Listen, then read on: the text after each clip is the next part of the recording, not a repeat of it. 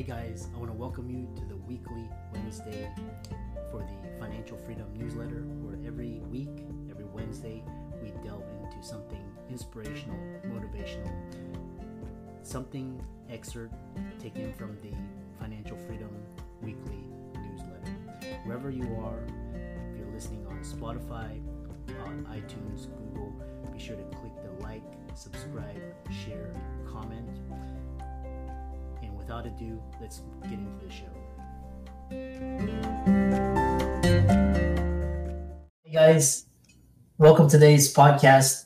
I'm really excited about today's guest, Corey Peterson. He's of from Kahuna Investments. We're going to hear all about what they do, what they are. He's going to talk about property managers, property management, good, bad, ugly, vetting them, how they can fit into your portfolio, as well as he's got a free offer at the end of the show. And and I'm really excited about this conversation and where it will go. So, Corey, welcome. Well, thank you so much, Christopher, for having me on. And, and listen, uh, I really, uh, it's crazy times right now. Like the market's been crazy, interest rates are all over the place. And um, so it, it, really is a, it's a crazy time, but it's great to be on your show. Thank you for having me. Yeah, I know we had uh, we were talking backstage, and you had a really interesting story you wanted to share with the audience. So, kind of tell people about, all about it, and we'll get right into it. Uh, first, you know, I'll jump in real quick and just tell you my, my kind of my short background story. But like, um, you know, we started in real estate. I started in real estate in 2005. So, um, you know, 23 years ago is kind of when my life changed forever. Um, I actually went to Hawaii for the first time with my girlfriend, now my wife for 21 years. And we go there, and I, I, really met my first mentor. His name was Bruce. I like to call him Bruce Wayne. Okay. he wasn't Batman, but he did have a lot of money. And it was the first time that I had seen real, true wealth. And, um, you know, I had to ask Bruce what he did. And he said the magic words. He said that he was uh, an investor and that he owned apartments. And so uh, I took that uh, recipe and left the island. And about three years, then I read the little purple book called Rich Dad Poor Dad. That's when my life changed forever. And um, I went on the path of real estate. And what I found is that um, over time, when I first started, I did single family fix and flips. And I found that that was not the right spot for me. Uh, you couldn't scale. Um, you're trading money, uh, you know, in and outs and uh, you know you, it's the worst type of income you, you could possibly be in. And so we moved into multifamilies in 2011, and that's all we've been doing since. Now we own uh, over 230 million dollars of commercial real estate, 10 active assets, and then this year is the year that we've we took over property management. And so, uh, what I'd love to say about that is, uh, I used to say I would never manage any properties. Like, oh gosh, Corey, do you really want to do that, right? But um, I'm gonna I'm gonna kind of tell it from your guys' perspective as potential investors, and probably what you guys should be looking out for and asking, because it's really about asking better questions. To if you're partnering with operators like me, of how are they set up, what are they doing, and um, and how are they doing it well, especially in today's environment where everything truly has skyrocketed, right? Our taxes on our properties have went up. Um, insurance has went. Uh, I've got one property. The insurance went up 150 percent, and this is in Georgia. And you're like, gosh, you know, that's not really a bad state for hurricanes, but it doesn't matter, right?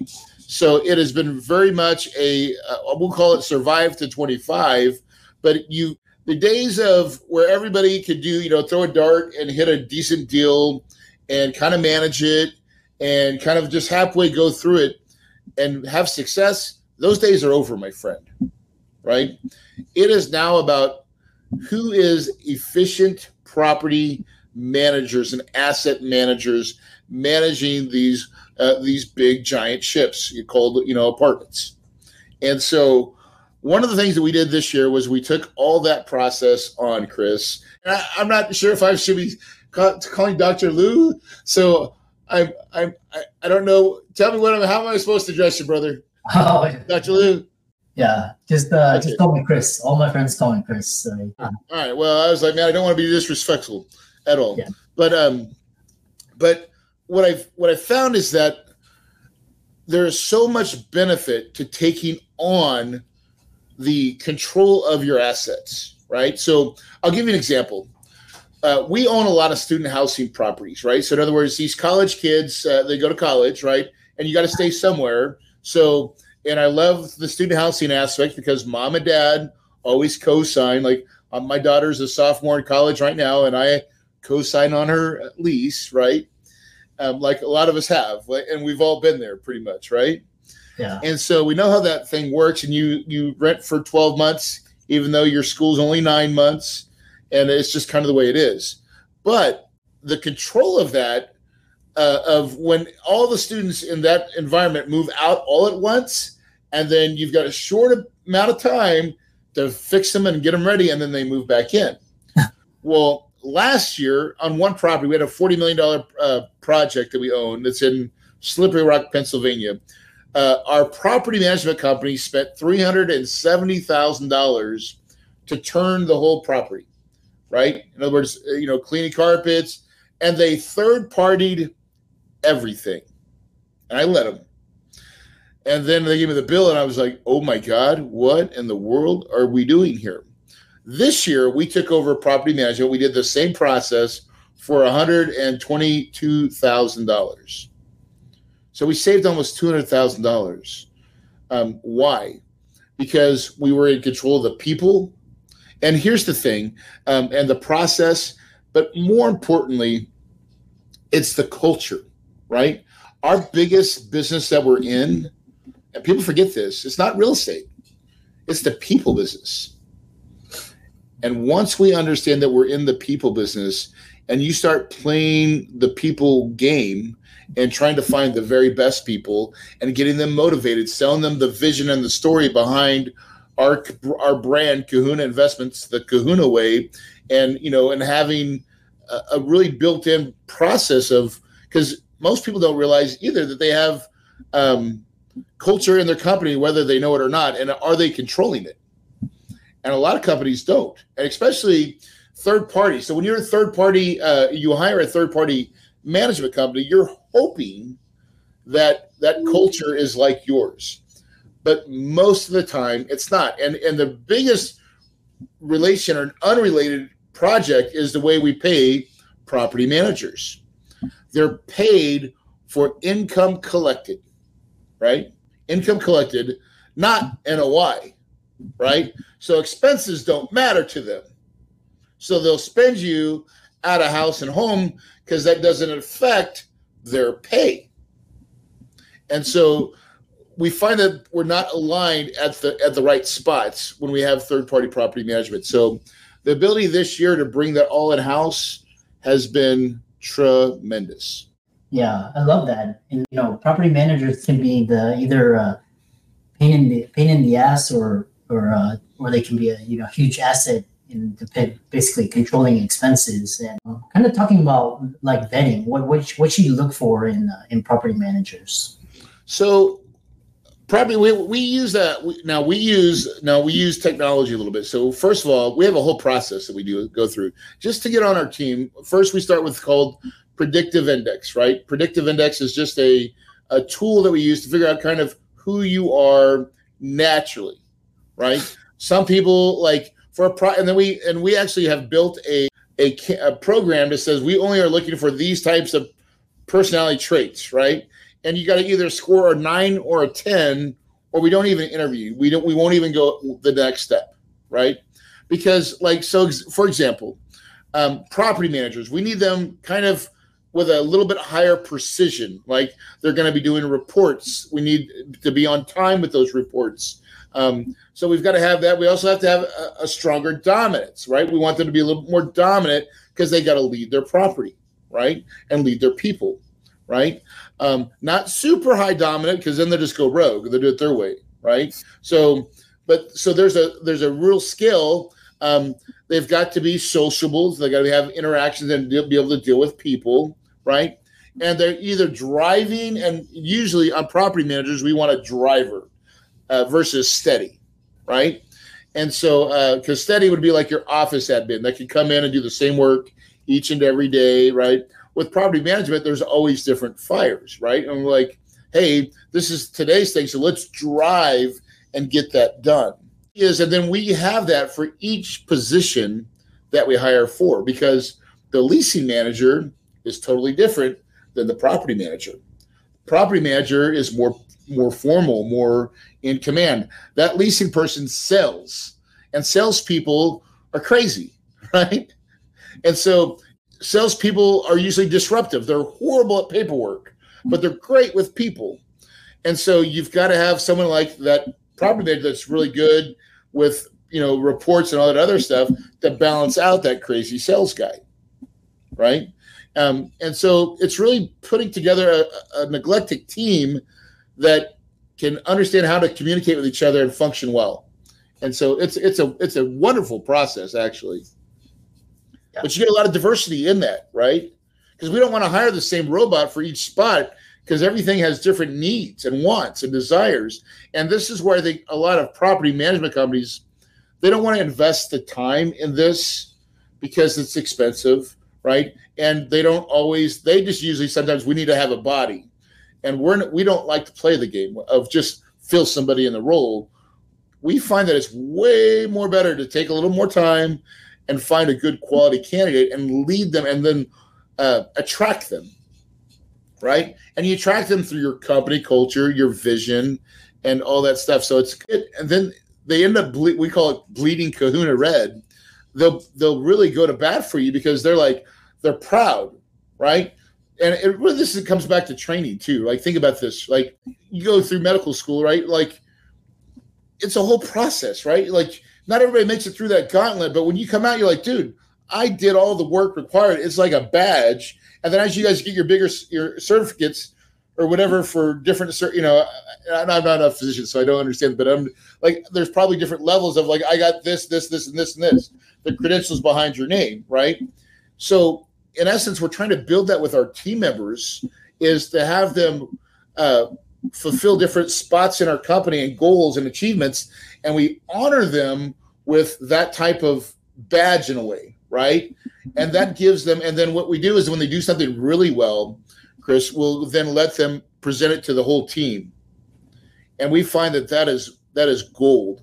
When you get someone that's um, doing something really well, you say, "Listen, I want you to roll this out. You're going to put together a a, webinar and you're going to roll it out in front of the rest of the team, and I want you to lead it. You create the curriculum. You be a leader in front of your peers.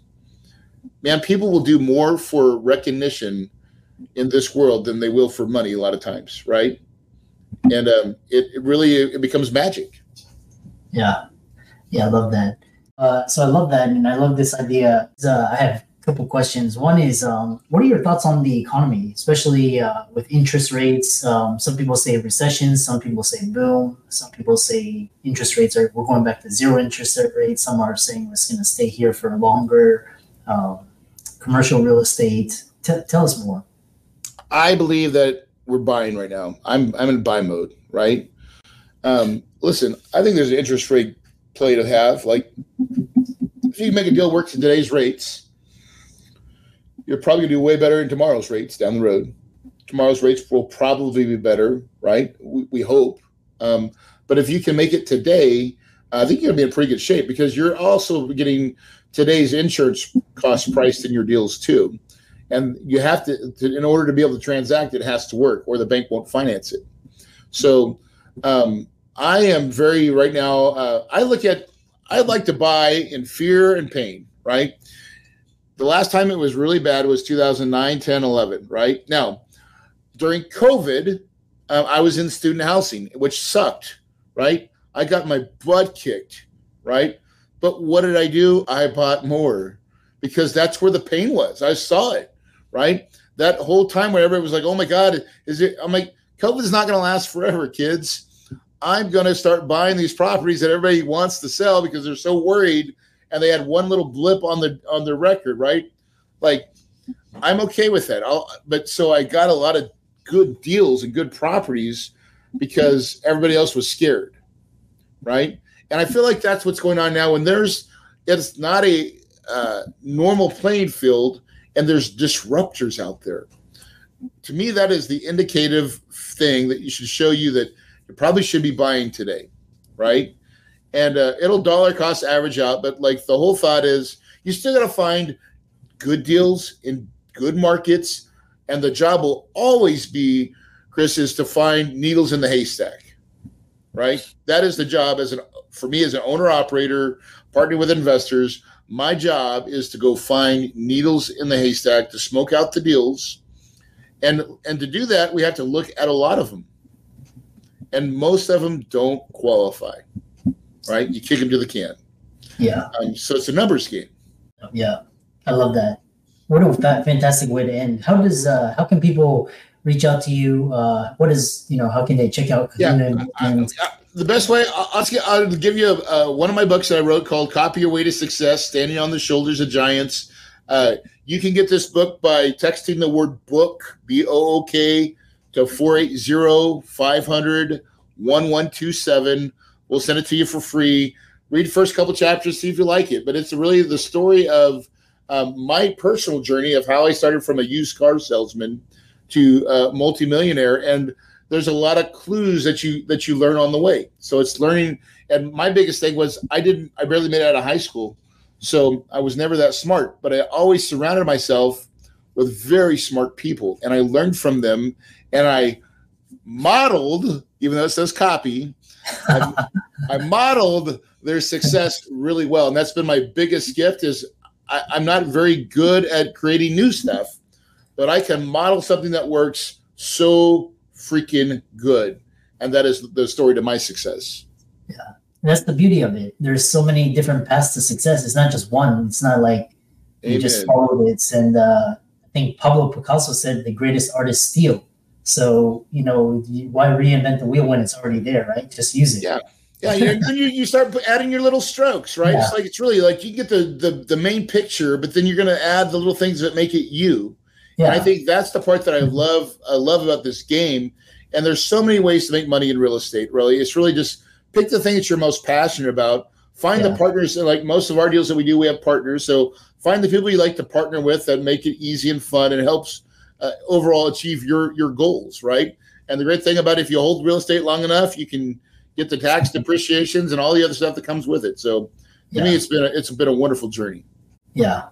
And uh, yeah, w- w- fantastic conversation. I really enjoyed it. I love your philosophy. There's a lot of smart, broke people, and there's a lot of rich, based on traditional methods. They not deemed smart, but they're smart in their own ways. So this Yeah. is one of the ways what you're describing. Definitely check out the book. Um, those resources will be in the links in show notes. Leave a great And you can always go to kahunainvestments.com. That's our that's our website. So you can find us Yeah. there too. Yeah. And Awesome. uh, I love this conversation. And uh, thanks so much for coming onto the podcast. Thank you for having me, my friend. Appreciate it. I hope you really enjoyed that wonderful, inspirational, motivational piece. Again, if you, wherever you are listening, if you liked it, be sure to like, comment, share, subscribe. We're on everywhere Spotify, iTunes, Google, Amazon, Audible. And without much ado, be sure to thank this show's sponsors, and we'll see you next week.